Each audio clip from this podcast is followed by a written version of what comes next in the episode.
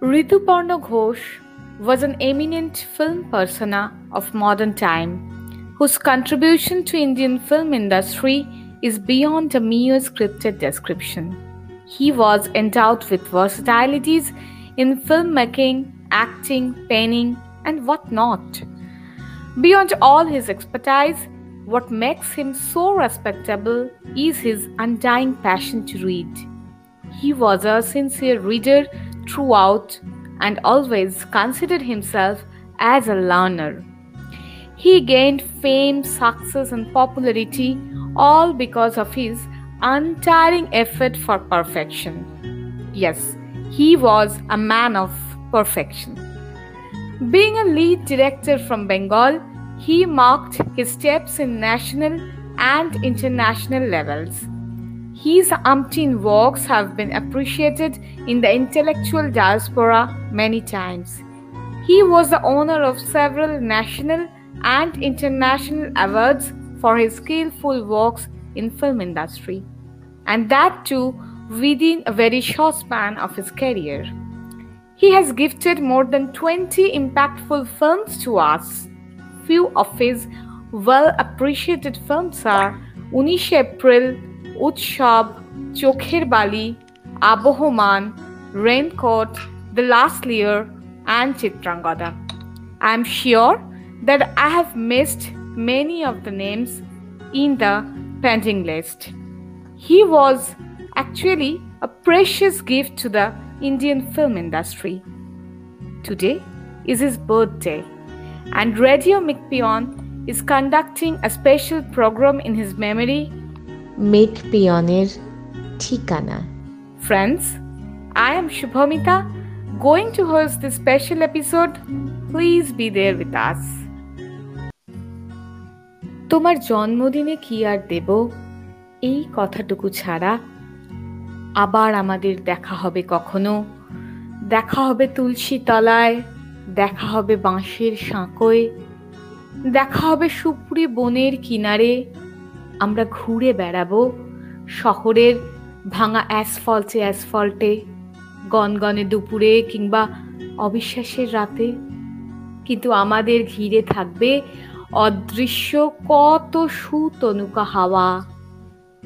ওই তুলসী কিংবা সাঁকর কিংবা সুপুরির হাত তুলে নিয়ে বলব, এই তো, এই রকমই। শুধু দু একটা ব্যথা বাকি রয়ে গেল আজও। যাবার সময় হলে চোখের চাওয়ায় ভিজিয়ে নেব চোখ। বুকের ওপর ছুঁয়ে যাব আঙুলের একটি পালক। যেন আমাদের সামনে কোনো অপঘাত নেই আর মৃত্যু নেই দিগন্ত অবধি। তোমার জন্মদিনে কি আর দেব? শুধু এই কথাটুকু ছাড়া যে কাল থেকে রোজই আমার জন্মদিন। কবি শঙ্খ ঘোষের লেখনির মধ্যে দিয়ে আমরা আজকে শুরু করলাম আমাদের ঋতু স্মরণ অনুষ্ঠান মেক পিয়নের ঠিকানা।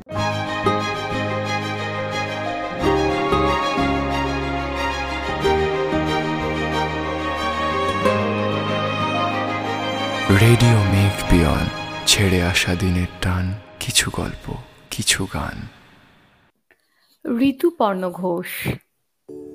বোধহয় এমন একটা নাম আমাদের বাংলা চলচ্চিত্র জগতে, যিনি বুঝিয়েছিলেন আমার কাছে তো অন্তত প্রথমবারের জন্য যে সম্পর্ক প্রতিটি পরতে পরতে বদলায়।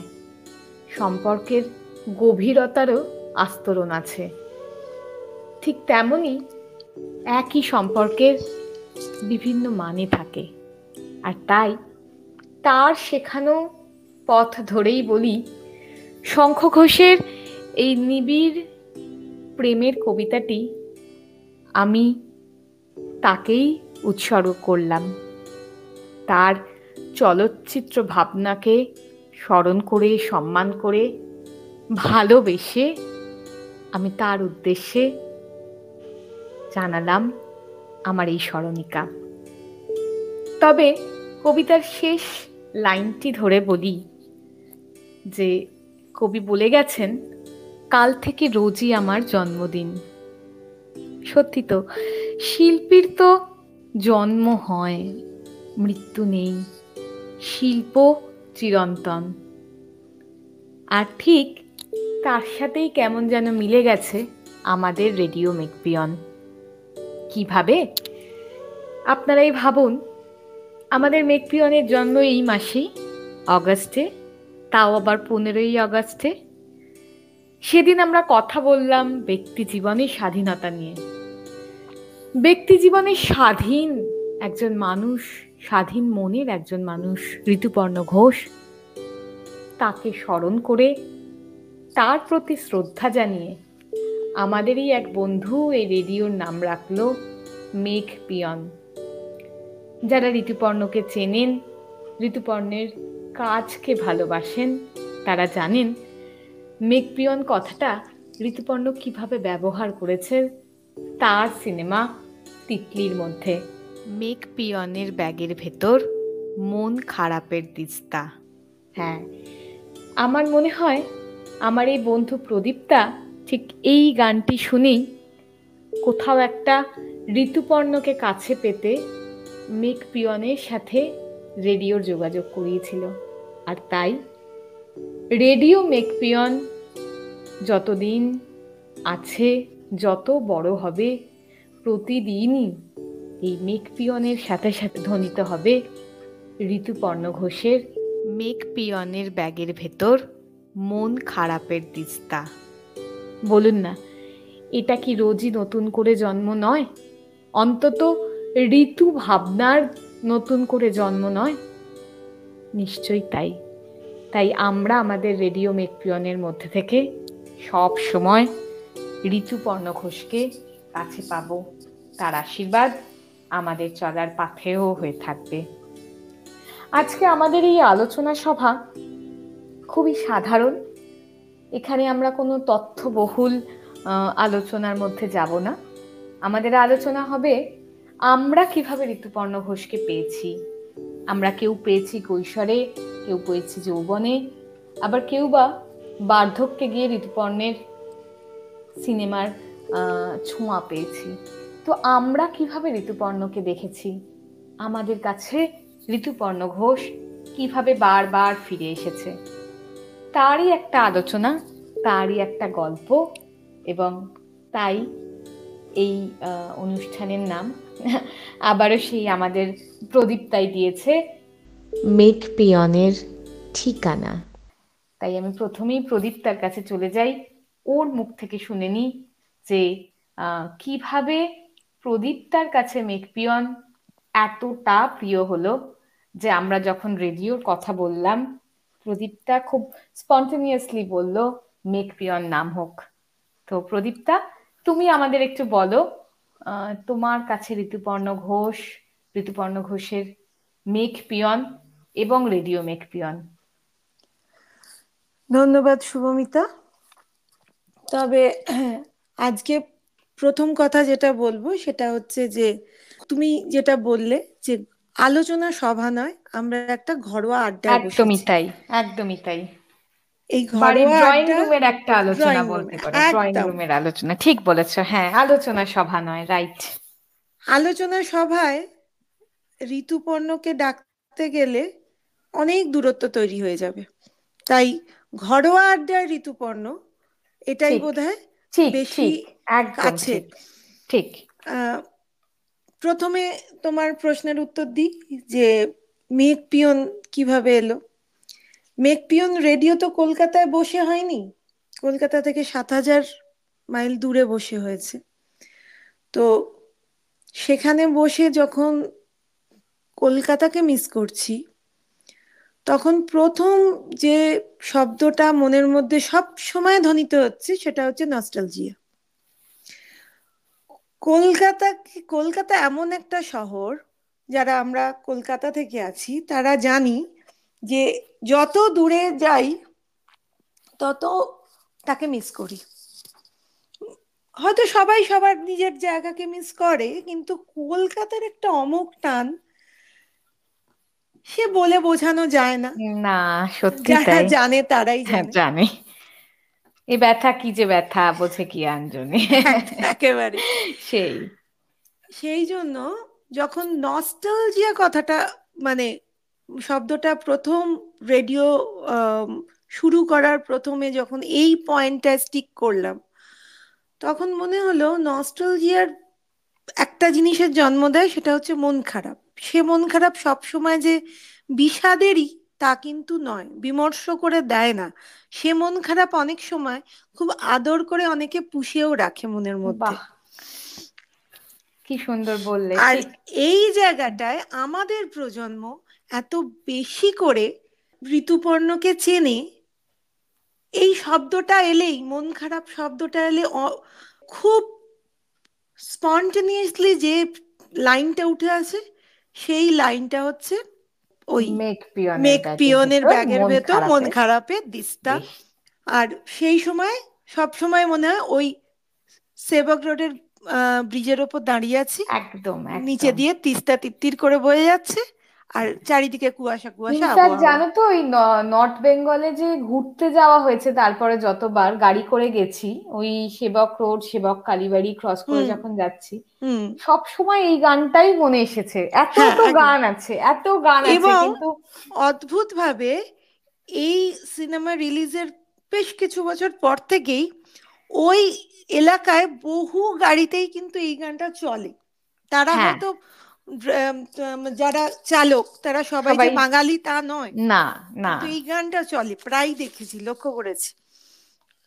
তো সেই জায়গা থেকে মেকপিওর নাম আর অতি অবশ্যই তার আর একটা ব্যাখ্যা আছে সেটা হচ্ছে যেহেতু আহ, আমরা সুইডেন আর ভারতবর্ষের যোগাযোগ স্থাপনের ব্যবস্থা করছি মানে মানে আদান প্রদান যোগাযোগ বলব না যোগাযোগের তো অনেক মাধ্যম আছে আদান প্রদানের ব্যবস্থা একটা পথ তৈরি করছি।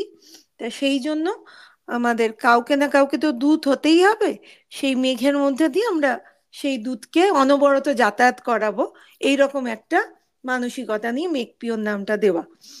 এবার যদি বলো যে মেঘপিয়ন নামের ব্যাখ্যা এটা মানে রেডিও মেঘপিয়নের। আর ঋতুপর্ণর ঋতুপর্ণকে আমরা পেয়েছি, আমাদের প্রজন্ম পেয়েছি। স্কুলের একদম শেষ সীমানায় দাঁড়িয়ে কলেজে ঢুকবো ঢুকবো এই রকম পরিস্থিতিতে। প্রথম আমার, আমি, তুমি যদি আমার ব্যক্তিগত কথা, ঋতুপর্ণকে ব্যক্তিগতভাবে চেনার কথা বলো, আমার নিজের অনুভবে বলছি কোনো একটা তোমার মনে থাকবে হয়তো যে তখন গরমের ছুটিতে একটা ছুটি ছুটি বলে ছোটদের জন্য। সামার ভ্যাকেশনে একটা অনুষ্ঠান ওরে বাবা ও তো দেখার জন্য সকাল থেকে বসে থাকতাম। দূরদর্শনে। হ্যাঁ। সেই দূরদর্শনে কোনো একটা সেটা পরে আমি ভাবছি সেটা নাইনটি টুই হবে। একটা সিনেমা দেখলাম কিন্তু গল্পটা আগে পড়া শীর্ষেন্দুর গল্প বসন্ত চৌধুরীর অভিনয়। অদ্ভুতভাবে চমকে গেলাম। গল্পটা এত ঝকঝকে। মানে চিত্রনাট্য তখন ওই বয়সে তো স্ক্রিপ্ট বোঝার ক্ষমতা হয়নি। কিন্তু এত ভালো লেগে গেল তার মধ্যে কিন্তু কোনো গ্ল্যামার নেই। একটা ছোটদের কিশোরের গল্প কিশোরদের গল্প যেমন হয়। শীর্ষেন্দুর লেখা একটা গল্প। সেই গল্পের মধ্যে খানিকটা আহ, রূপকথার মতো কিছু কিছু পোর্শন কিন্তু সেগুলোকে এত সুন্দর করে উনি সাজিয়ে একটা ঝকঝকে স্ক্রিপ্ট উপস্থাপনা করেছেন চমকে গিয়ে ভাবলাম কার ছবি? এটা কে করেছে? তুমি কি তুমি কোন সিনেমাটা বলছো গো? হিয়ার আংটি এক্স্যাক্টলি আচ্ছা আচ্ছা হ্যাঁ হ্যাঁ হ্যাঁ বুঝেছি। এই এই ভালো লাগাটা রয়ে গেল কিন্তু কে করেছে কি? তখন তো অত মিডিয়া তো এখনকার মতো নয়। হয়তো এইসব খবর আনন্দ লোকে পাওয়া যেত কিন্তু সেসব পড়ার সময় সময় পাওনি হ্যাঁ। এবার তারপরে প্রথম স্ক্রিনে দেখলাম উনিশ এপ্রিল। এবং এত পরিশীলিত পরিমার্জিত এত শিক্ষিত একটা ছবি যখন এলো সামনে এবং তখন মানে ঝাঁ চকচকে গান নাচ একেবারেই নয়। সেটা ছাড়া তার তার মধ্যে আবার সাজগোজ। মানে যারা দক্ষিণ কলকাতাকে চেনে তারা জানে যে সিনেমা হলে ঢুকে প্রথম যখন আহ, অপর্ণা সেনের অন্দরমহলটা দেখছি আমরা তখন যে এ তো মনে হচ্ছে বালিগঞ্জ প্লেসের কোনো একটা বাড়ি। এক্স্যাক্টলি তাই সত্যি তাই উনি সেটাকেই ধরতে চেয়েছেন। ঠিক তার পরে তো আমরা তখন তো বয়সটা অত বেশি নয় তারপরে তুমি যেটা বললে যে সম্পর্কের গভীরতা মা মেয়ের সম্পর্ক সেই সিনেমায় মা মেয়ের সম্পর্ক তারপরে এসেছে স্বামী স্ত্রীর সম্পর্ক তারপরে এসেছে বন্ধুতে বন্ধুতে সম্পর্ক যে কোনো সম্পর্ক। এবং একটা সিনেমার মধ্যেও বহু বহু সম্পর্ক এসেছে। এবং একই সম্পর্কের অন্য অন্য অন্য রূপ অন্য পরত আর তুমি যেটা বললে যে ঠিক যেন পেঁয়াজের খোসার মতো একটা একটা। করে আস্তরণ ছাড়িয়ে ছাড়িয়ে উনি দেখিয়েছেন। যেগুলো আমরা জানি হয়তো জানতাম আগে কিন্তু সেভাবে আমরা কখনো ভাবিনি। না হ্যাঁ। সেই আঙ্গিকগুলো আমরা ভাবিনি। তো সেই জায়গা থেকে আমার মনে হলো যে তারপরে আর তো মুগ্ধতার চরম সীমানায় পৌঁছে গেলাম। তারপর তো আর মানে কি বলব আর ফিরে মানে আর ভাবতে হয়নি মানে আর হ্যাঁ ওনাকেও যেমন ফিরে তাকাতে হয়নি আমাদেরও আর ভাবতে হয়নি ভাবতে হয়নি যে দেখতে যাব কিনা যাব কিনা। ঠিক ঠিক কথা। ফার্স্ট ফার্স্ট দিনে ফার্স্ট শো টিকিটটা পাবো কিনা এইটা এইটা ভাবতে হচ্ছে। ঠিক বলেছ। আচ্ছা আমরা কি আহ, যখন আহ, মেঘ কথা হলোই মেঘ ওই গানটা দিয়ে একটুখানি শুনে নি? দর্শক বন্ধুদের একটু হ্যাঁ। শ্রোতা বন্ধুদের একটু শুনিয়ে দিই। হ্যাঁ। আমার না এই একটা হয়েছে মানে এই দর্শক বন্ধু সমস্ত কিছু এখন ভিডিও মিডিয়া হয়ে যাওয়া এই শ্রোতা বন্ধু ব্যাপারটাকে খুব মিস করি সত্যি মিস করি ছোটবেলার শ্রোতা বন্ধু কথাটা। তো আমাদের শ্রোতা বন্ধুদের তাহলে এই গানটা একটু শুনিয়ে নিই হ্যাঁ। তারপরে বরং আমরা ফিরি আবার আমাদের গল্পে। হ্যাঁ একদম।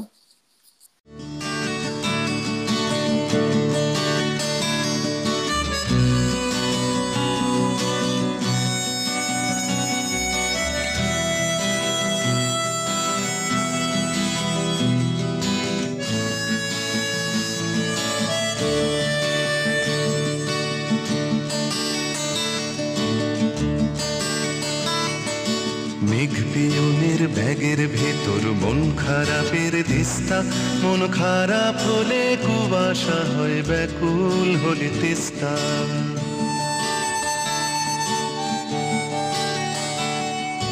মেঘ পিয়নের ব্যাগের ভেতর মন খারাপের দিস্তা মন খারাপ হলে কুয়াশা হয় ব্যাকুল হলে তিস্তা।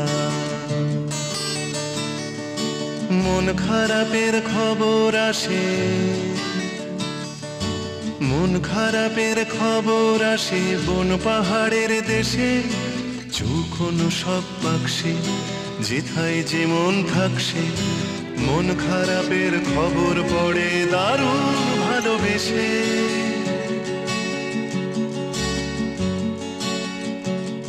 মেঘের ব্যাগের ভেতর ম্যাপ রয়েছে মেঘ পিয়নের পাড়ি পাকদণ্ডী পথ তার বাগান ঘেরা বাড়ি।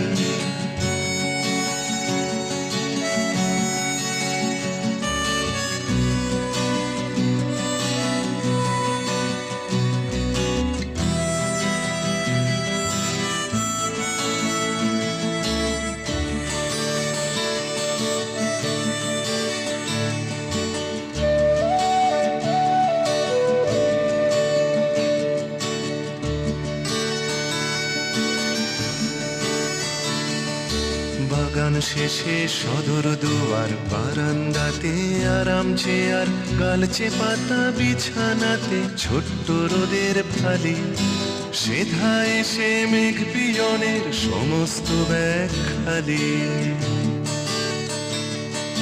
মেঘ পিয়নের ব্যাগের ভেতর বন খারাপের দিস্তা, মন খারাপ হলে কুয়াশা হয় ব্যাকুল হলে তিস্তা।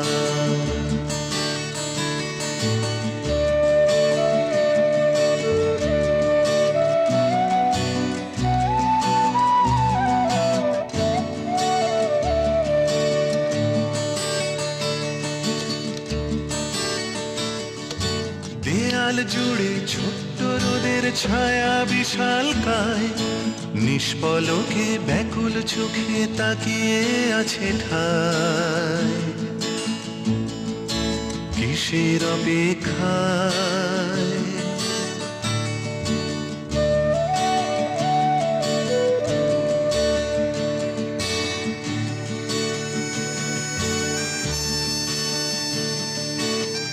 রোদের ছুরি ছায়ার শরীর কাটছে, অবিরত রোদের বুকের ভেতর ক্ষত। রোদের ছুরি ছায়ার শরীর কাটছে, অবিরত রোদের বুকের ভেতর ক্ষত।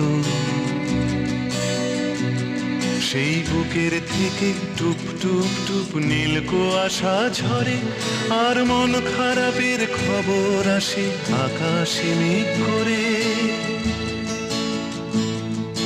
সারা আকাশ জুড়ে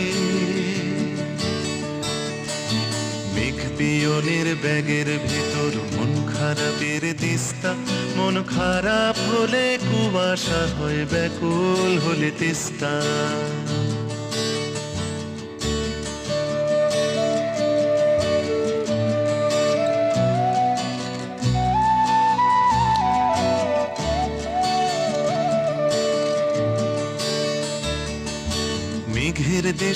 রোদের বাড়ি পাহাড় কিনারায়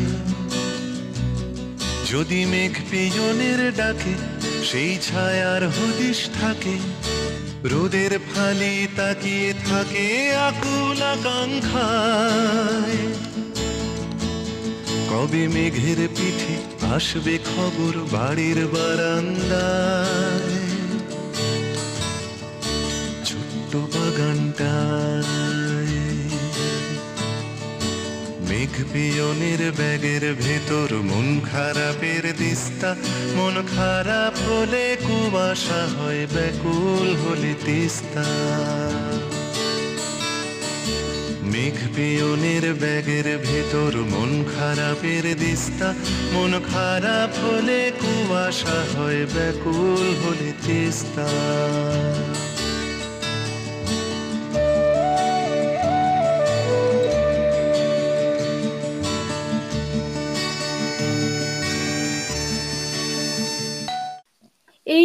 সিনেমাটা আমি দেখেছি কিন্তু বেশ বড় বয়সে। মানে অ্যাকচুয়ালি ঋতুপর্ণ ঘোষের সিনেমা দেখাটা তো আমি যখন ক্লাস সেভেন এইটে পড়ি আমার মনে আছে তখন প্রথমবার বোধ হয় টিভি বাংলায় রাত্রিবেলা দিয়েছিল উৎসব। অমল ধবল পালে লেগেছে মন্দ মধুর হাওয়া। মানে শ্রাবণী সেনের গলায়। একদম মানে এবং ওই উৎসবের বুঝতেই পারছ ঋতুপর্ণ ঘোষের সিনেমা তো সবসময় একটু গম্ভীর প্রকৃতির একটু বড়দের জন্য বানানো সিনেমা। মানে সেভেন এইটে বসে উৎসব দেখে আমি বুঝে যাব এরকম সিনেমা নয়। হ্যাঁ। কিন্তু আমি ওই ছোট থেকে সেই সেদিন কথায় গানেতে বলছিলাম না আমি মস্ত পাকা মেয়ে আর কি। ওই ক্লাস এইটে বসে আমি বাড়ির সাথে বসে উৎসব দেখেছিলাম। কিন্তু অদ্ভুত ভাবে যেন আমার ভালো লেগেছিল। কেন ভালো লেগেছিল কিন্তু আমি জানি না। আমার ভালো লেগেছিল। এটাই ঋতুপর্ণর ম্যাজিক সবটা কিন্তু বুঝিনি। হ্যাঁ সবটা হ্যাঁ। বুঝিনি। কিন্তু ওই যে হ্যাঁ ওই যে মমতা শঙ্কর বসে তার বৌদির সাথে বসে ওই পদ্মের প্রত্যেকটা পাপড়ি পাপড়ি সরাচ্ছেন হ্যাঁ। অষ্টমীর পুজোয়। ওই যে একটা পরিবার একটা পুজো ছোট বয়সে আমার ওইটাই মানে তখন হ্যাঁ। তখন আমার কাছে সিনেমার অ্যাট্রাকশন হ্যাঁ। ছিল ওইটাই যে দুর্গা পুজো দেখাচ্ছে। তখন তো ওই সিনেমায় যে অনেকগুলো সম্পর্কের ইকুয়েশন দেখানো হয়েছে। হ্যাঁ। কাজিন লাভের একটা আঙ্গিক এসেছিল সেই হ্যাঁ। স্তরটা সেইটা দেখানো হয়েছে। স্বামী স্ত্রীর ইকুয়েশন দেখানো হয়েছে ওই ভাই বোনেদের মধ্যে ভাই বোনেদের বন্ডিং চলে। বন্ডিং আছে আছে অথচ ভেতর ভেতর অনেক চাপা চাপা ক্ষোভ থাকে সেই তার উপর থেকে আমাদের ভালো ভাই বোনের ভালোবাসাটা ফ্লো করছে। এই যে হ্যাঁ, ব্যাপারগুলো। হ্যাঁ। এইগুলো মানে মানে দেখতে দেখতে মনে হয় মানে হ্যাঁ। এইটা এইটা অনেক বইয়ের ক্ষেত্রেও হয় শুভমিতা দেখেছ? যে একটা বয়সে পড়লাম সেই বয়সে একটা মানে আবার যখন আর একটা ধাপে আমরা বয়সের আর একটা ধাপে গিয়ে ওই একই বই হয়তো মুখস্থ হয়ে গেছে হ্যাঁ। সেটা পড়ছি হঠাৎ মনে আরে, এই অ্যাঙ্গেলটা তো আমরা ভাবিনি। এটা তো আমার কাছে আর একটা মানে নিয়ে এলো। এটা শুধু বই বলছো বই তো নিশ্চয়ই আমার তো রবীন্দ্রনাথের গানেও একই মনে হয়। হ্যাঁ একদম। মানে এই মুহূর্তে আমার ওই গানটা খুব মনে পড়ছে। আহ, মাঝে মাঝে তব দেখা পাই চিরদিন কেন পাই না। গানটা ছোটবেলায় আমার একরকম লাগতো মাঝখানে আরেক রকম। বাট এখন মনে হয় না মনে হয় কি এত হোল হার্টেড সাবমিশনের একটা গান মানে চোখ বন্ধ করে যেন কোথায় মিলিয়ে গেলাম এরকম একটা ফিলিং আমার কিন্তু ঋতুপর্ণর বিভি- মানে বেশ কয়েকটি সিনেমা যেমন ধরো আমি বলতে পারি একটা মজার ঘটনাই বলি। উম, আমরা বোধহয় অনেকটা ছেড়ে ছেড়ে যাচ্ছি এই সিনেমাটা যেটার কথা আমি বলছি মাঝখানে হয়তো অনেকটা গ্যাপ পড়ে গেল আমরা ফিরে আসব সেটা কিন্তু এই মজার কথাটা বলি আহ, অন্তর্মহল রিলিজ করেছিল যখন আমি ক্লাস ইলেভেনে পড়ি। মানে টেকনিক্যালি তখনও আমার এ মার্কড মুভি দেখতে যাওয়ার বয়স হয়নি। কিন্তু আমি ওই যে বললাম আমাকে তো দেখতেই হবে ঋতুপর্ণ সিনেমা কালী পুজোর পরের দিন আমি আমার বন্ধুর সাথে গেছি। এখনও মনে আছে আমার প্রিয়া সিনেমা হলে গেছিলাম দেখতে। এবং সেখানে গিয়ে আমি রীতিমতো ভয় পাচ্ছি যে যেহেতু আমি টেকনিক্যালি অ্যাডাল্ট নই আমার আঠারো বছর বয়সটা হয়নি তাহলে কি আমায় হলে ঢুকতে দেবে? এবং আমি আর আমার বন্ধু কনস্ট্যান্টলি আলোচনা করছি যে যে শোন তাহলে যদি আমাকে ঢুকতে না দেয় আমাকে তো বাইরে দাঁড়িয়ে থাকতে হবে। তুই কিন্তু ভালো করে দেখবি সিনগুলো দেখবি। আমি বলব না আমি ইলেভেনে পড়ি বুঝলি তো? তখন আমার ওই বন্ধুটা একটু বড় আমার থেকে একটু বড় ছিল। ও বলছে হ্যাঁ। লোকে জানবে কি করে তোর আঠারো আঠারো বছর বয়স হয়েছে কিনা? আমি এতই বোকা আমি বলছি না আমাকে যদি জিজ্ঞেস করে আমি যদি বলি ক্লাস ইলেভেন তাহলে তোরা গুনেই বুঝে যাবে যে আমার এইটিন ইয়ার্স হয়নি। হ্যাঁ। তো আমাদের এই আলোচনা শুনে আমাদের পাশে একটি কাপল ছিল তারা আমাদের থেকে বেশ বড়। তারা না হো হো করে হাসছে লাইনে দাঁড়িয়ে যে মানে তারা এসেছে কি দেখতে? এবং সত্যি বলছি প্রদীপটা সেইবার আমি যখন অন্তর্মহল দেখি আমার একদম ভালো লাগেনি। আমার মনে হচ্ছে এটা কি হয়ে গেল মানে কি দেখাল? হ্যাঁ। কিন্তু তারপর বহু বছর আমি সিনেমাটা দেখি মানে আমার এত বিতৃষ্ণা হয়ে গেছিল ওই সময়টাতে দেখে। এই জন্যই বলে যে বয়সের জিনিস বয়সে দেখতে হয়। তো যাই হোক তারপরে আমি যখন অন্তর্মহল দেখেছি মানে আমি না দেখে তারপরে মোটামুটি আধ ঘণ্টা চুপ করে বসে ভেবেছি যে উনি কি দেখালেন? মানে উনি কত দূর অব্দি ভাবতে পারেন? হ্যাঁ। এবং কত কমপ্লেক্স জিনিসকে উনি একটা স্ক্রিনের মধ্যে একটা কিছু সংলাপের মধ্যে দিয়ে কত সহজ ভাবে দেখান। সেই। এইটা কিন্তু একটা বড় কোয়ালিটি হ্যাঁ আর যেভাবে মেয়েদের দৃষ্টিভঙ্গি থেকে উনি পুরো ব্যাপারটা অনুভব করতেন এবং সেই অনুভবটা তার চলচ্চিত্রে তার তৈরি চলচ্চিত্রে সমস্ত জায়গায় ছুঁয়ে দিতেন সেইটা কিন্তু মানে অভাবনীয়। সেটা মানে সেটা যে কোনো মেয়ে এমনিতে ইন জেনারেল হবে ব্যাপারটা কিন্তু যখন কোনো মেয়ে দেখে ওই চলচ্চিত্রগুলো তখন ভালো লাগে। মানে ঠিক মনে হয় যেন আমার পাশে বসে আমায় বলে দিয়ে গেছে. কিন্তু আবার আমি তোমাকে মানে কন্ট্রাডিক্ট করছি বলব না। তুমিও যেরকম বললে সবার জন্যই হয়। আমি বলছি সব চরিত্রই কাল্পনিক যখন আমি দেখেছি তখন যখন আমি প্রসেনজিতের চরিত্রটা দেখেছি হ্যাঁ আমার কিন্তু মনে হয়েছে উনি যেন প্রসেনজিতের চরিত্রটা ভীষণ নরম একটা নরম একটা তুলতুলে ব্যাপার মানে ভীষণ যত্ন নিয়ে সেই চরিত্রটা তৈরি করেছেন হ্যাঁ এবং সেইখানে যেন উনি প্রসেনজিতের যে একটা ফিলিং সেইটাকে এত সুন্দর একটা পুরুষ চরিত্রের ফিলিং হ্যাঁ। এত সুন্দর তুলে হ্যাঁ। ধরেছেন যে আমার কিন্তু সবসময় মনে হয় উনি আহ, চরিত্রকে তুলে ধরেছেন অনেক বেশি। হ্যাঁ উনি তো বেসিক্যালি একজন সেনসিটিভ মানুষ। তাই প্রতিটা মনের খবরই ওনার কাছে আছে। হ্যাঁ ছিল। তো সেই জন্য উনি তুমি যেমন বলছো যে একজন আহ, পুরুষের দৃষ্টিভঙ্গি কি হতে পারে পুরুষের অনুভব কি হতে পারে সেটা উনি খুবই ভালো বুঝতেন। এমন নয়। কিন্তু যে একজন পুরুষ চলচ্চিত্রকার হয়েও কি করে মেয়েদের মন এত ভালোভাবে বুঝে কাজ করাটা এইটা বলতে চাইছি আমি। এই জায়গাটা খুব নিশ্চয়ই। নিশ্চয়ই। মানে এটা তো ওনার প্রত্যেক কটা সিনেমাতেই। তুমি ধরো না আমরা আমরা কি থেকে শুরু করলাম? আমরা তো হীরের আংটি দিয়ে শুরু করলাম। যদি ওই হীরের হ্যাঁ। আংটি কিন্তু অনেক পরে অ্যাকচুয়ালি মানুষের কাছে পৌঁছেছে। এই সিনেমাটা তো সিনেমা হলে রিলিজ হয়নি হ্যাঁ এবং- এবং ওনার খুব দুঃখ ছিল। এবং উনি খুব দুঃখ পেয়েছেন। উনি প্রচুর ইন্টারভিউতে বলেওছেন যে মানিক কাকা থাকাকালীন মানে সত্যজিৎ রায় উনি মানিক কাকা আর কি সবার তাদের সবার মানিক কাকা। সত্যজিৎ রায় থাকা অবস্থাতে উনি সিনেমাটা শুরু করলেও উনি দেখিয়ে উঠতে পারেননি। ওনার একটা খুব আফসোস ছিল। ওই স্ক্রিপ্টটা স্ক্রিপ্টটাও কিন্তু পছন্দ করে দিয়েছিলেন। মানে স্ক্রিপ্টটা জমা দেওয়া হয়েছিল যখন তখন ওই স্ক্রিপ্ট পড়ে সৌমিত্র চট্টোপাধ্যায় একদম চমকে উঠেছিলেন। এত ঝকঝক একটা স্ক্রিপ্ট এত বাচ্চা একটা ছেলে লিখেছে। মানে কে? বলে তখন তিনি আলাপ করেছিলেন। তো যাই হোক সেটা সবার ক্ষেত্রে হয়। যেমন মায়েদের প্রথম সন্তানের প্রতি একটা একটা আলাদাই একটা টান হ্যাঁ, থাকে আকর্ষণ থাকে। একটা শিল্পীর প্রথম হ্যাঁ। কাজ সমস্ত কিছু দিয়ে এবং হ্যাঁ, সত্যি সিনেমাটা এত ভালো। আমি এটা একটা কোনো দুর্গাপুজোর সময় আমাদের তখন আলফা বাংলা ছিল বোধহয়। জি হ্যাঁ। বাংলার আগের নাম আলফা বাংলা? আলফা বাংলা হ্যাঁ হ্যাঁ। তখন কোনো এক পুজোর সময় দিয়েছিল সিনেমাটা। আমি জানতামও না এটা ঋতুপর্ণ ঘোষের সিনেমা। আহ, এত ভালো লেগেছিল না দেখে? মানে কি ভালো কি ভালো লেগেছিল। সবার অভিনয় আসলে ছোটদের সিনেমা যত্ন করে এক করে গেছেন সত্যজিৎ রায়। তারপরে দেখলাম ঋতুপর্ণকে যে এত য- যদিও সব সব সিনেমাই ওই তো বললাম he is a man of perfection মানে পারফেকশন ছাড়া উনি চলতেন না।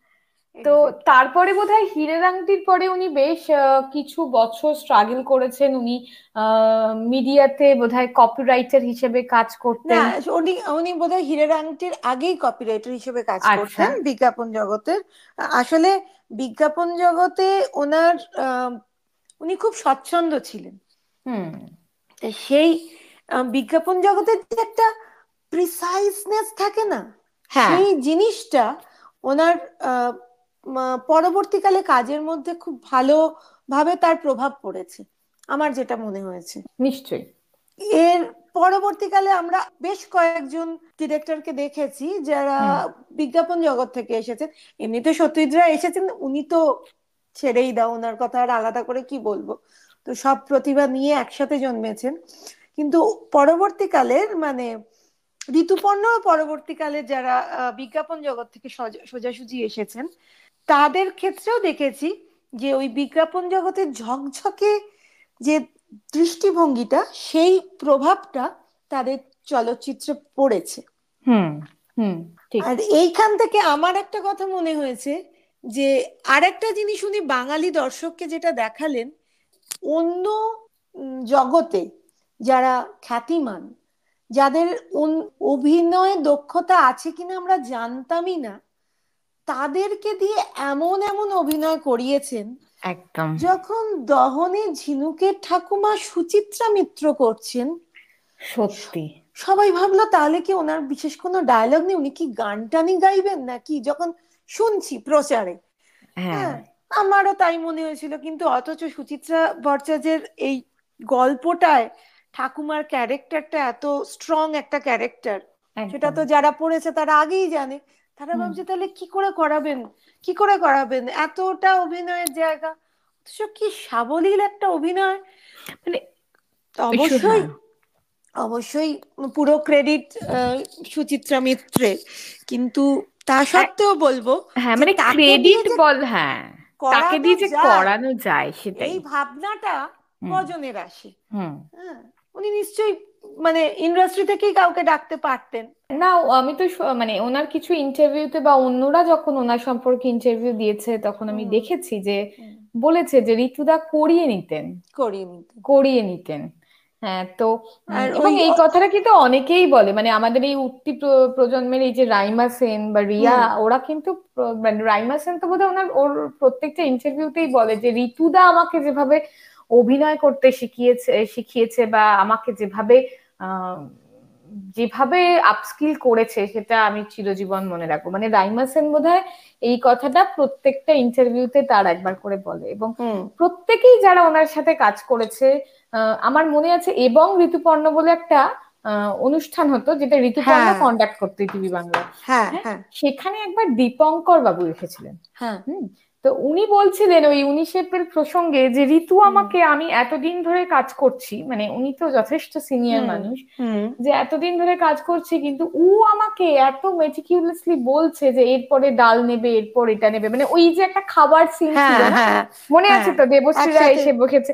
একসাথে বসেছে খেতে- দুজনে দু রকমের তাদের দু রকমের খাবার হ্যাঁ। এবং দেবশ্রী রায়ের ডায়লগ ছিল জালটা একটু পাস করুন। তো। পাস তো হ্যাঁ। তো এই জায়গাটাতে নাকি ঋতুপর্ণ ঘোষ ভীষণ ভাবে মানে কোনটার পর কি যাবে কীভাবে সাজাবে ভীষণ। ইলাবোরেটলি বলেছিল বলেছিলেন। তো তখন দীপঙ্কর বাবু ওই ইন্টারভিউতেই বলছেন যে আমি ভাবছি এত এত বলার কি আছে? মানে এই সিনটা নিয়ে আমরা আমি অপর্ণা সেন মানে আমরা তো সকলেই আহ, এই জগতেরই। এত হ্যাঁ, এত হ্যাঁ। বলার কি আছে? কিন্তু তারপরে উনি বলছেন যে যখন আমি সিনেমাটা দেখলাম পুরো সিনেমাটা তখন আমি হ্যাঁ। বুঝলাম যে ও যেন সিনেমার মধ্যে দিয়ে একটা ক্যানভাসে ছবি আঁকতো। হ্যাঁ। এবং তাই জন্যই এতটা ডিটেইলিং এর প্রয়োজন পড়তো। তো এবার দেখো এই যে বাংলা চলচ্চিত্র জগতে এইভাবে একটা নতুন হাওয়া উনি নিয়ে এলেন। ঠিক সেই রকম ভাবেই টিভি সিরিয়ালের ক্ষেত্রেও কিন্তু তাই ঘটালেন। যেটা একদম টিভি সিরিয়ালের প্রথম সিরিয়াল যেটাকে আমরা ধরি তেরো পার্বণ যোছন দস্তিদারের সেইটার যেমন প্রথম আমাদের সোপ অপেরা চেনালো বাঙালিকে সেই রকমই। তারপর তো বহু বহু সিরিয়াল হয়েছে অনেক কিছু হয়েছে। কিন্তু ঋতুপর্ণ প্রথম কাজ করলেন যেটা সেটা হচ্ছে বাহান্ন এপিসোড হুম হুম।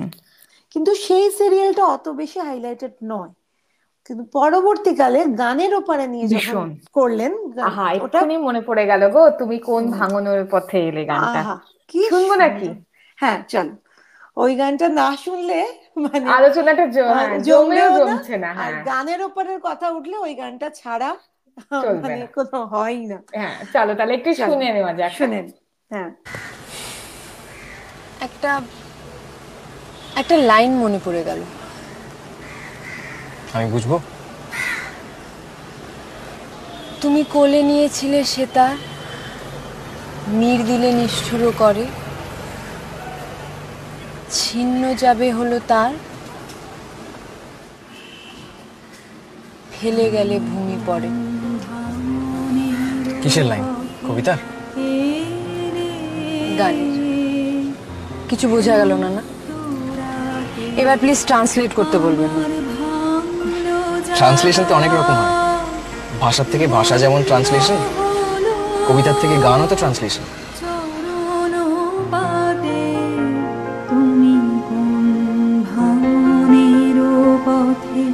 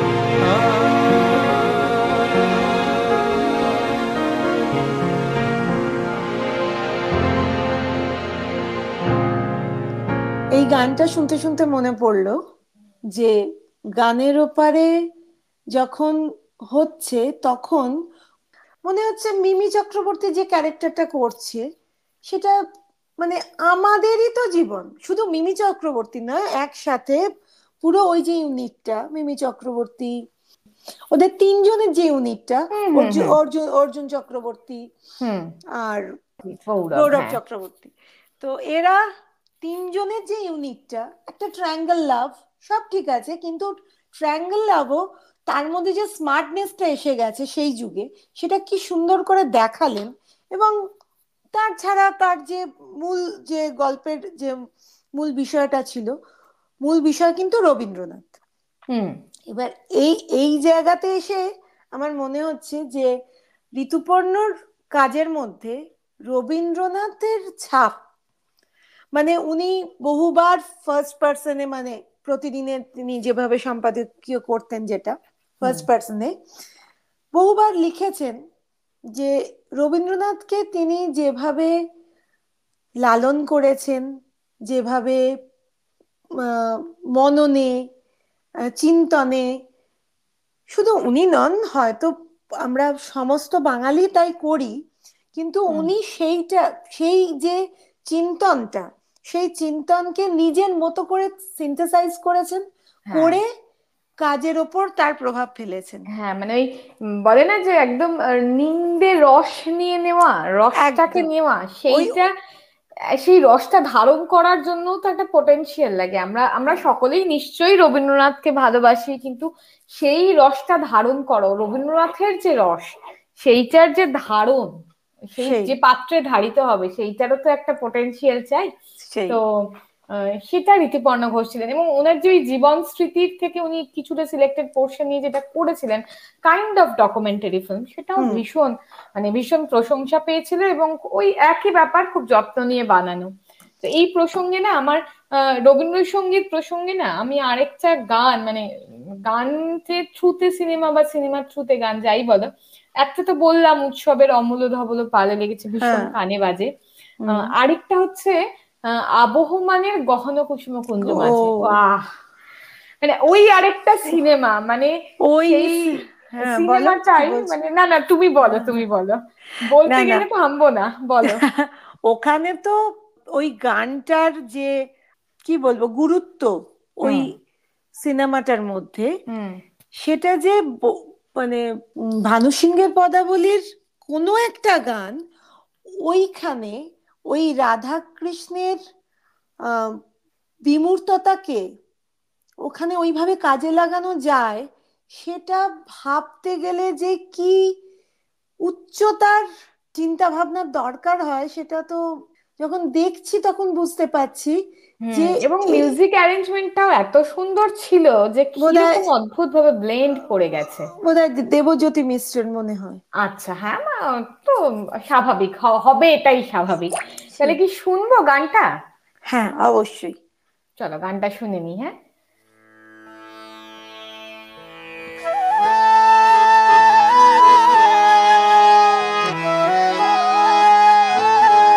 গহন কুসুম माझे मृदुल मधुरं सीमा विसरि तास लो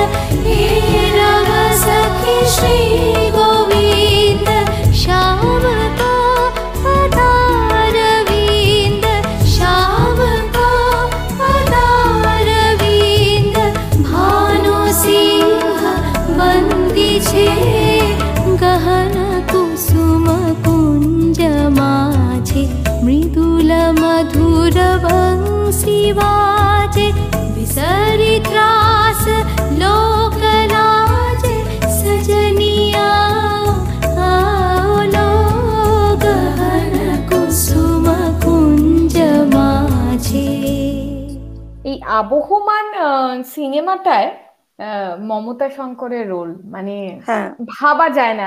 আমরা মমতা শঙ্করকে পেয়েছি আমার এখন যেটুকু মনে পড়ছে আমরা দহনে পেয়েছি যা হিসাবে। এবং উনি ওই এবং ঋতুপর্ণ অনুষ্ঠানেই মমতা শঙ্কর একবার এসে বলেছিলেন যে উনি ওই যা বড় জায়ের রোলটা করার পর ওনার কাছে নাকি অনেক চিঠি এসছে। যে আমি যদি আপনার মতো একজন আহ। দিদি পেতাম পেতে তো হ্যাঁ হ্যাঁ এইখানেও আবহমানে ওনার অ্যাক্টিং ওনার অভিনয় এত ন্যাচারাল হয়েছিল যে সত্যি মানে একজন এলিগেন্ট মানে একজন মহিলা কীভাবে হ্যাঁ। নিজেকে রেস্ট্রিক্ট করে তার নিজের রেসপেক্টকে বজায় রেখে পুরো। জিনিসটা সামলাচ্ছেন সেটা যেমন সুন্দর ডিরেকশন দিয়েছেন ঋতুপর্ণ ঘোষ তেমনি মমতা শঙ্করের ফুটিয়ে তোলার দক্ষতা আমি বলব। অনবদ্য অনবদ্য। এবং এই হয়তো হয়তো কথাটা একই রকম নয় বা টপিকটা এক নয় তাহলেও আমি বলব দহনের কঙ্কনার কথা। দোসরে ওইখানে হ্যাঁ, দোসরে সরি দোসরের, হ্যাঁ। হ্যাঁ হ্যাঁ, দোসরের কঙ্কনা রাইট সেইখানেও ওর ও তখন খুবই মানে ও তখন সবে শিখছে উঠছে এরকম হ্যাঁ। একটা সময়। হ্যাঁ। ও যে অভিনয়টা করেছে দোসরে হ্যাঁ প্রসেনজিৎ চ্যাটার্জির পাশে মানে বেশ সেটা তো এমনিতেই প্রসেনজিৎ চ্যাটার্জি ছিল শাশ্বত ছিল হ্যাঁ মানে খুবই খুবই হ্যাঁ সেইখানে দাঁড়িয়ে ও যে অভিনয়টা করেছে বা হয়তো ঋতুপর্ণ ঘোষ করিয়ে নিয়েছে আমরা তো সেটা জানি না মানে যেটাই হোক আহ, করিয়ে নিক বা করেছে দুজনেরই একই রকম এফিসিয়েন্সি একই রকম ক্যাপাবিলিটি তো সেই চরিত্রটাও আমার ভীষণ ভাবে মনে পড়ে যে উনি কীরকম একটা কোল্ড নার্ভ মানে একটা কোল্ড নার্ভ আমি কি বলব? একটা টানা পড়েন সেইটাকে কি সুন্দর দোসরের মধ্যে দিয়ে দেখিয়েছেন। দোসরের ওই কবিতাটা তো যেটা হ্যাঁ তোমার ঠোঁটে আমার ঠোঁট প্রথমবার তো নয়। হ্যাঁ। এই কবিতাটাও কিন্তু শোনা যায় তাই না? মানে হ্যাঁ। আমরা যখন ঋতুপর্ণর এত কথা বলছি হ্যাঁ নিশ্চয়ই তাহলে একটু শুনে নি কবিতাটা শুনে নি। তারপরে আমরা আরেকটু অভিনেতা ঋতুপর্ণকে নিয়ে কিছু কথা বলব। হ্যাঁ হ্যাঁ। সেটাও একটা বড় জায়গা হ্যাঁ। হুম তোমার ঠোঁট আমার ঠোঁট ছিল। যদিও প্রথমবার নয়। চুম্বন তো আগেও বহুবার।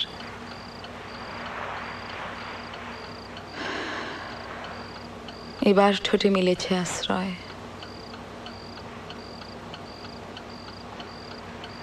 যেমন সব ভয়ের গল্পেই দৈত্য দান রাক্ষস আর ক্ষয়।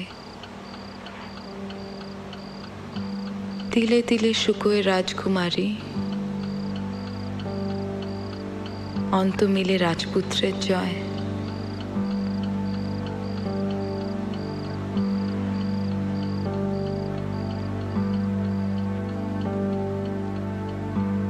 তবুও খুব ভিতরে বাধাহীন। লড়াই চলে শুম্ভ নিশুম্ভের। প্রথম বলে, ফুলটি ছিঁড়ে খাব। দ্বিতীয় বলে, হাত পাততে সে। আসলে তুমি দীর্ঘ শালমলি সবার মাথা ছাড়িয়ে তরুবর তোমার ঠোঁট আমার ঠোঁট ছুল। আর যা কিছু অকিঞ্চিত কর।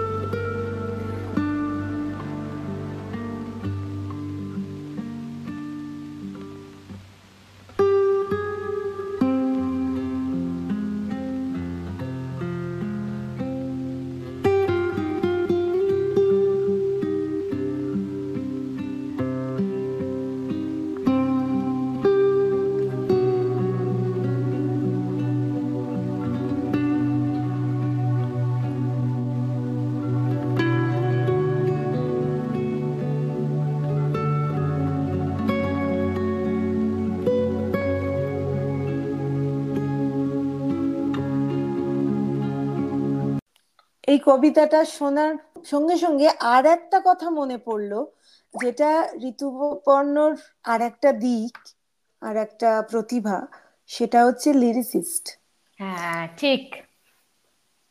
উনি যখন রেনকোটের ফার্স্ট সিং আহা। হলে ঢুকেছি এবং মনে হচ্ছে মথুরা নগরপতি বাজছে। আমার মনে হচ্ছে গায়ে আমার বৃষ্টি পড়ছে। মানে আমার বন্ধুরা বন্ধুকে বললাম তো বলছে না না মনে হয় এসিটা বাড়ানো আছে। আমি বলছি এসি ঠান্ডা নয় এটা এটা গায়ে বৃষ্টি পড়ছে মনে হচ্ছে। হ্যাঁ Practically. মথুরা নগরপতির প্রতিটা শব্দ ওই মৈথিলি ভাষায়। পরে সিনেমাটা হয়ে যাওয়ার পর যখন তার রিভিউ পড়ছি তখন জানলাম ওটা ওনার লেখা মানে গায়ে কাঁটা দেওয়ার মতো এবং এবং ঠিক সুভা মুদগলকেই কেন বাছা হলো ওই গানটার জন্য? মানে পরে অনেকের গলায় শুনেছি। নো ডাউট খুব ভালো গেয়েছেন, অনেকেই খুব স্বীকৃত একজন অনেক শিল্পী গেয়েছেন, খুব ভালো গেয়েছেন। কিন্তু ওটা সুভা মুদকালের গলায় যখন আমরা শুনি মানে হলের ওই ডলবি সাউন্ডে তখন মনে হয় না মানে শুরু থেকেই একটা ছাড়া হতো এটা হ্যাঁ। ছাড়া হতো। শুরু থেকে একটা হেভেনলি ফিলিং মানে হ্যাঁ। এবং পাওনার মতো পেয়েই চলেছি সিনেমাটা থেকে এরকম মনে হয়েছিল সেটার সাথে সবকিছু ব্লেন্ডেড তো নিশ্চয়ই শুভা মুদগালের ভয়েস দেব দেবজ্যোতি মিশ্র সুর আর তার সাথে সাথে কিন্তু সবচেয়ে ইম্পর্টেন্ট কিন্তু ওই শব্দগুলো। আমার আমার মনে হয় মথুরা নগরপতি কাহে তুম গোকুলে যাও। আহা মথুরা নগরপতি কাহে তুম গোকুলে যাও সত্যি। মানে কি কথা না? মৈথিলি ভাষার যে একটা মিষ্টত্ব আছে মানে যেমন হ্যাঁ মানে যেখান থেকে আমরা ব্রজবুলি পেয়েছি রবীন্দ্রনাথের হ্যাঁ, হাত ধরে। হ্যাঁ। ঋতুপর্ণের তুমি পড়াশোনার লেভেলটা ভাবো যে মৈথিলি ভাষায় এই রকম একটা গান উনি এত স্বাভাবিকভাবে লিখে দিলেন। এবং ওই শুরুতে সুবাহা সুবাহার যখন ওই টানটা উঠছে এত কথা বলছি। মানে- এই গানটা যদি এবার আমাদের শ্রোতা বন্ধুদের না শোনাই শ্রোতা বন্ধুরা কিন্তু খুব রাগ করবে। মানে আমারই আফসোস হবে না শোনালে। একটু শুনে নি একটু শুনে নি তারপরে আবার ফিরি। হ্যাঁ।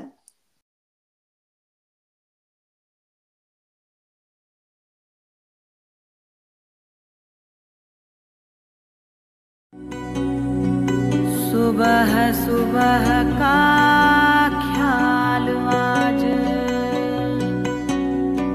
सुबह सुबह का ख्याल आज? वापस गोकुल चल मथुरा राज। मथुरा नगर पति काहे तुम गोकुल जाओ? मनोहर उतार के सुंदर ताज। राजदंड छोड़ भूमि पर आज फिर काहे बांसुरी बजा। मथुरा नगर पति काहे तुम गोकुल जाओ मथुरा नगर पति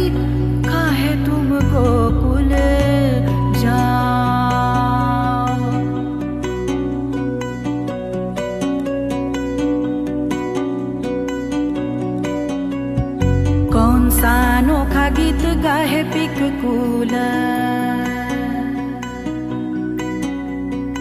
राजपाट जैसे आज भई धूल।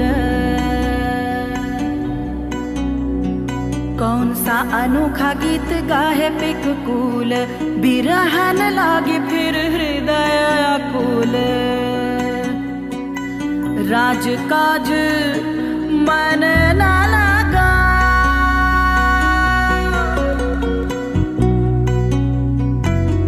राज काज मन ना लगा मथुरा नगर पति का है तुमको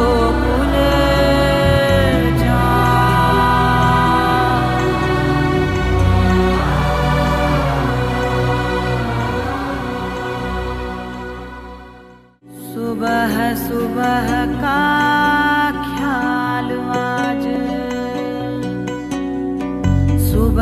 सुबह सुबह का ख्याल आज वापस गोकुल चल मथुरा राज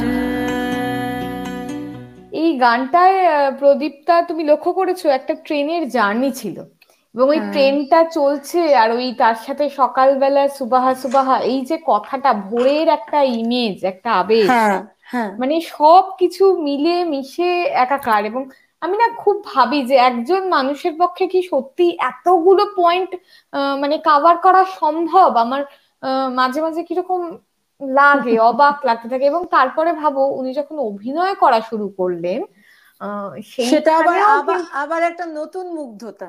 নতুন মুগ্ধতা মানে সেইখানেও কোনো কমতি নেই। এবং দাঁড়িপাল্লাতেও এমন একটা অবস্থা যে দাঁড়িপাল্লাতেও যে আমি মাপবো, মাপার কোনো জায়গা নেই, শুধুই মুগ্ধতা। তো আমাদের সাথে তুহিন তো রয়েছো। তুহিন, আমরা অনেকক্ষণ তোমাকে চুপচাপ করিয়ে রেখেছিলাম, বক বক করেই চলেছি আমরা। তুমি কিছু একটু বলো না। ঋতুপর্ণ, অভিনেতা ঋতুপর্ণকে নিয়ে তুমি একটু কিছু বলো। একদম, আমি সত্যি ঋতুপর্ণ ঘোষের টপিক চললে চুপ থাকা মুশকিল কিন্তু তোমরা খুব ভালো ভালো বলছিলে তো। শোনাটাও একটা শোনাটাও একটা হ্যাঁ আমরা বকতে আমরা বকা শুরু করলে না থামতে পারি না। তোমাকে একটু থামিয়ে থামিয়ে বলতে হবে ভাই। বলো। না না ঋতুপর্ণ ঘোষের টপিকে শোনাটাও একটা একটা বলা যেতে পারে রিভিউ জার্নি কিন্তু একটা জার্নি হ্যাঁ তো আমার আমার আমার বললাম না প্রত্যেক ঋতুপর্ণ ঘোষ বা আমাদের বাংলার যে কজন আইকন আছে প্রত্যেকটা আইকনই না আমাদের নিজস্ব একটা ইমেজ আমরা তৈরি করে রাখি নিজেদের মধ্যে লালন করি। সেটা যেরকম রবীন্দ্রনাথ আমাদের প্রত্যেকের একটা করে নিজস্ব রবীন্দ্রনাথ আছে আমরা সেরকম ভাবে ভাবি। আমাদের প্রত্যেকের একটা করে নিজস্ব উত্তম কুমার আছেন হ্যাঁ। সেরকম ভাবেই আমাদের প্রত্যেকের একজন করে ঋতুপর্ণও হয়েছেন। তো হ্যাঁ। আমার আমার ঋতুপর্ণ আমরা যখনই আমরা আলোচনা করছিলাম সেটা হচ্ছে আমাদের আমার ঋতুপর্ণ হচ্ছে সেই সেন্সিবিলিটি সেই বাঙালির সেই সেন্সিবিলিটি যেটা একটা সময় সেরকম সময় আমাদের জন্য আমাদের সিনেমা আমাদের সিনেমায় আমাদের চেতনায় আমাদের টিভির পর্দায় এসছিলেন সেই হ্যাঁ। সময় আমরা ঋতুপর্ণ ঘোষের ব্যক্তি সত্তাকে আমরা অ্যাকসেপ্ট করার মতো পরিস্থিতিতে ছিলাম না কিন্তু সেই সেই সময় আমাদের যে সময়টা ধরেও যে আলিগড় বিশ্ববিদ্যালয়ের কাহিনী নিয়ে আমাদের চারদিকে আলোড়ন চলছে। আমাদের।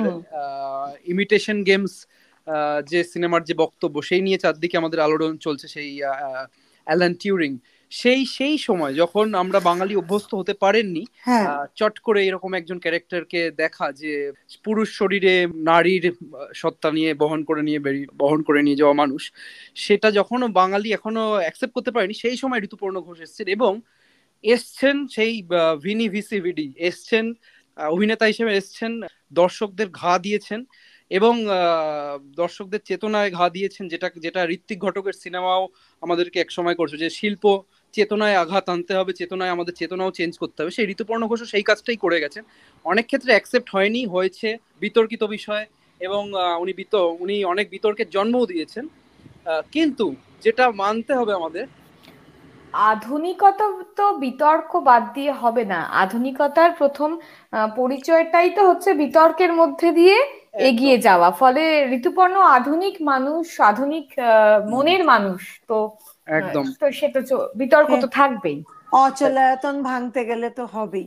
একদম। এই এই শব্দটাই যেন বারবার ফিরে আসে। ঋতুপর্ণ ঘোষের সম্পর্কে কথা বলতে গেলে অচলায়তন ভাঙার প্রথাটাই যেন ওনার মানে ওনার মানে সেই জন্যই যেন এসেছিলেন আর কি। যে কদিন যে কদিন সিনেমা করেছেন, যে কদিন অ্যাক্টিং করেছেন, যে কদিন উনি আমাদের বাঙালিদের সঙ্গে জড়িয়েছিলেন, অচলায়তন ভেঙে গেছেন। ওনার, আমি আমি মানে খুব বিশেষ করে যে কটা সিনেমা আমার মানে মনে এখনও মানে এখনও আমি মাঝে মাঝে খুব সেন্সিবিলিটি আমার যখন মানে আমি যখন মনে করি যে আমার একটু মন ভেজানোর দরকার, গলা ভেজানো, আমরা চা দিই, যেরকম গলা ভেজাই, সেরকম মন ভেজানোর জন্য আমরা ঋতুপর্ণ ঘোষের সিনেমা দেখি। তো আমি বলব স্পেসিফিক্যালি আমি একদম মানে নির্দিষ্ট করে আমার আমার যে সিনেমাগুলো মাথায় আসে সেটা হচ্ছে প্রথম হচ্ছে যে আরেকটি প্রেমের গল্প এবং মেমোরিজ ইন মার্চ চিত্রাঙ্গদা যেখানে উনি অ্যাক্টর হিসেবে ছিলেন। আমি যেহেতু মানে অ্যাক্টিং এর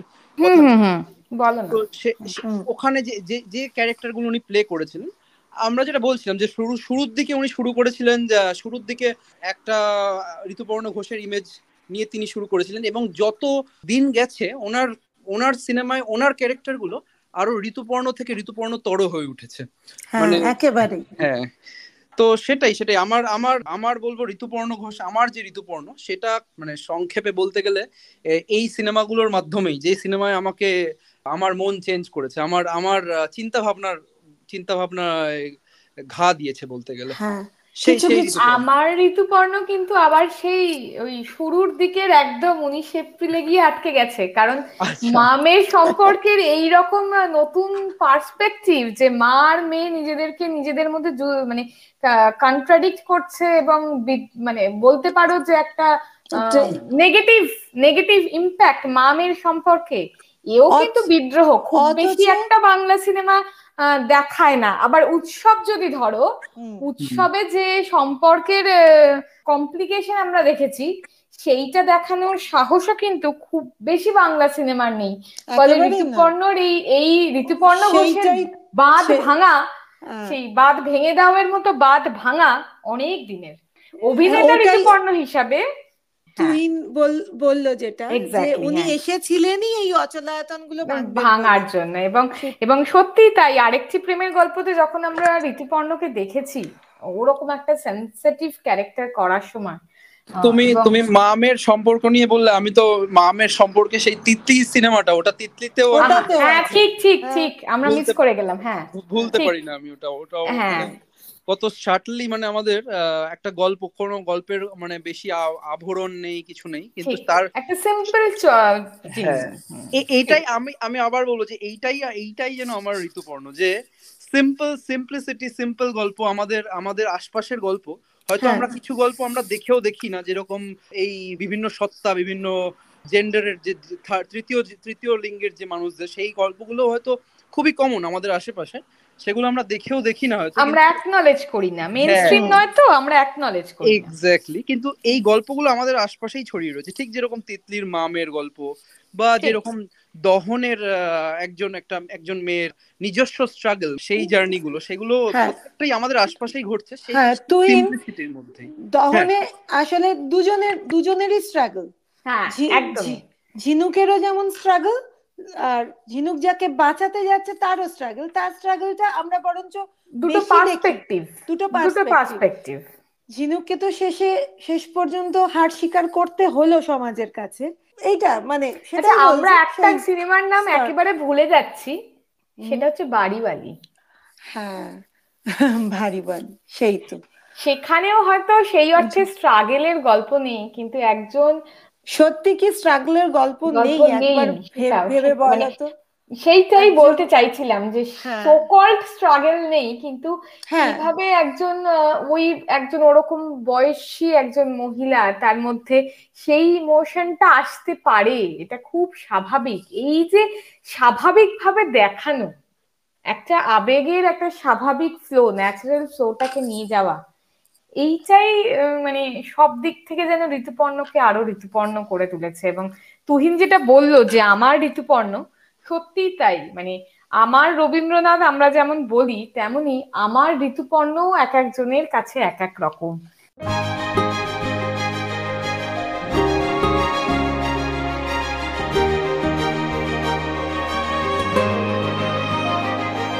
রেডিও মেঘ পিয়ন, ছেড়ে আসা দিনের টান। কিছু গল্প কিছু গান। দেখো ঋতুপর্ণর কথা আমরা বলতে শুরু করেছি কখন এক ঘণ্টা কেটে গেছে আমরা নিজেরাই জানি না। তো হ্যাঁ এটার তো কোনো শেষ নেই কোনো ফিনিশিং লাইন নেই।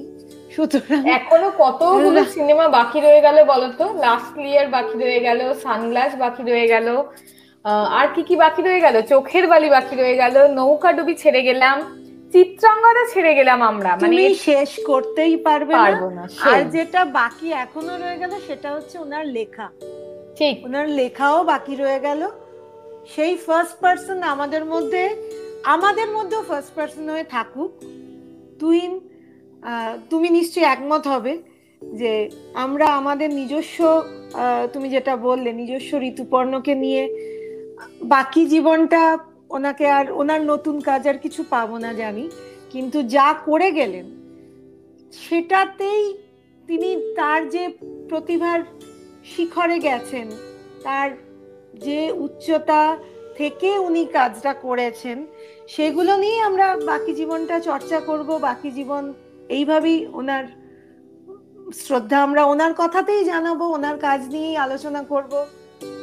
সত্যি বলতে কি, ঋতুপর্ণর জন্মদিনে ঋতুপর্ণকে আলাদা করে মনে করার কিছু নেই। ঠিক।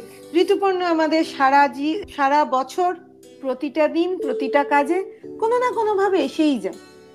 তাহলে আমরা আজকে কোথাও গিয়ে যদি থামতেই হয় তাহলে মানে সবচেয়ে ভালো হয় দাড়ি টানতেই যদি হয় মন চাইছে না তবু দাড়ি টানতে হবে সেই। তাহলে আমাদের একটা গান দিয়ে শেষ করা যাক। আজকের মতো। তো চলো আমরা সেই গানটা শুনে নিই আর তার সাথেই আমরা আজকে আজকের বিশেষ অনুষ্ঠান। মেক পিয়নের ঠিকানা। তাকে মনের মধ্যে রেখে আমরা ঋতুপর্ণেরই লেখা গান দিয়ে বিদায় নিই। বন্ধুরা সাথে থাকবেন। আমরা আবার ফিরবো খুব শিগগিরই। ততদিন ঋতু থাক আমাদের মনে। শুভরাত্রি। শুভরাত্রি বন্ধুরা।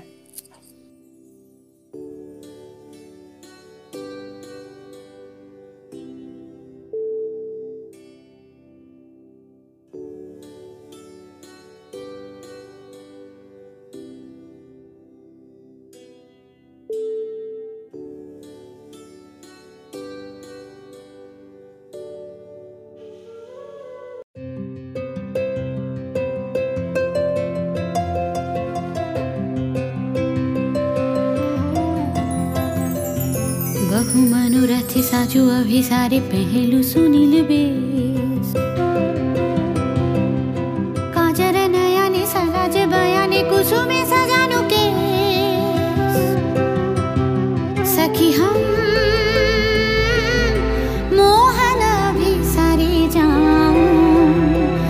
हम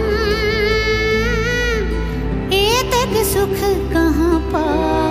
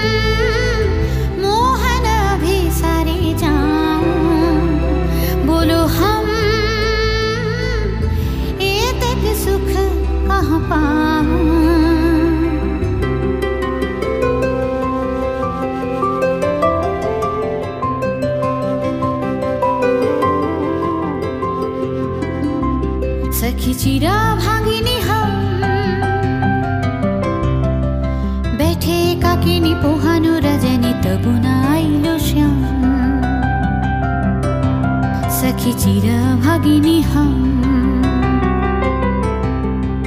कृष्णकजलपिघल जलनय निरनिरधारी कठिन पथ वृथमनुरथवी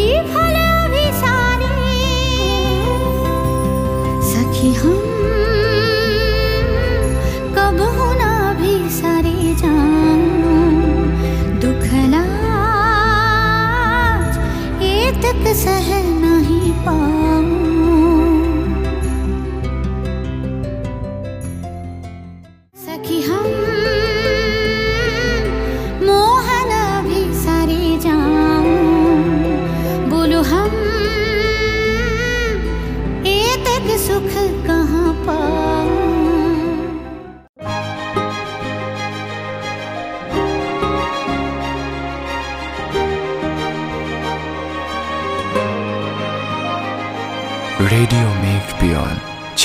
আসা দিনের টান কিছু গল্প কিছু গান।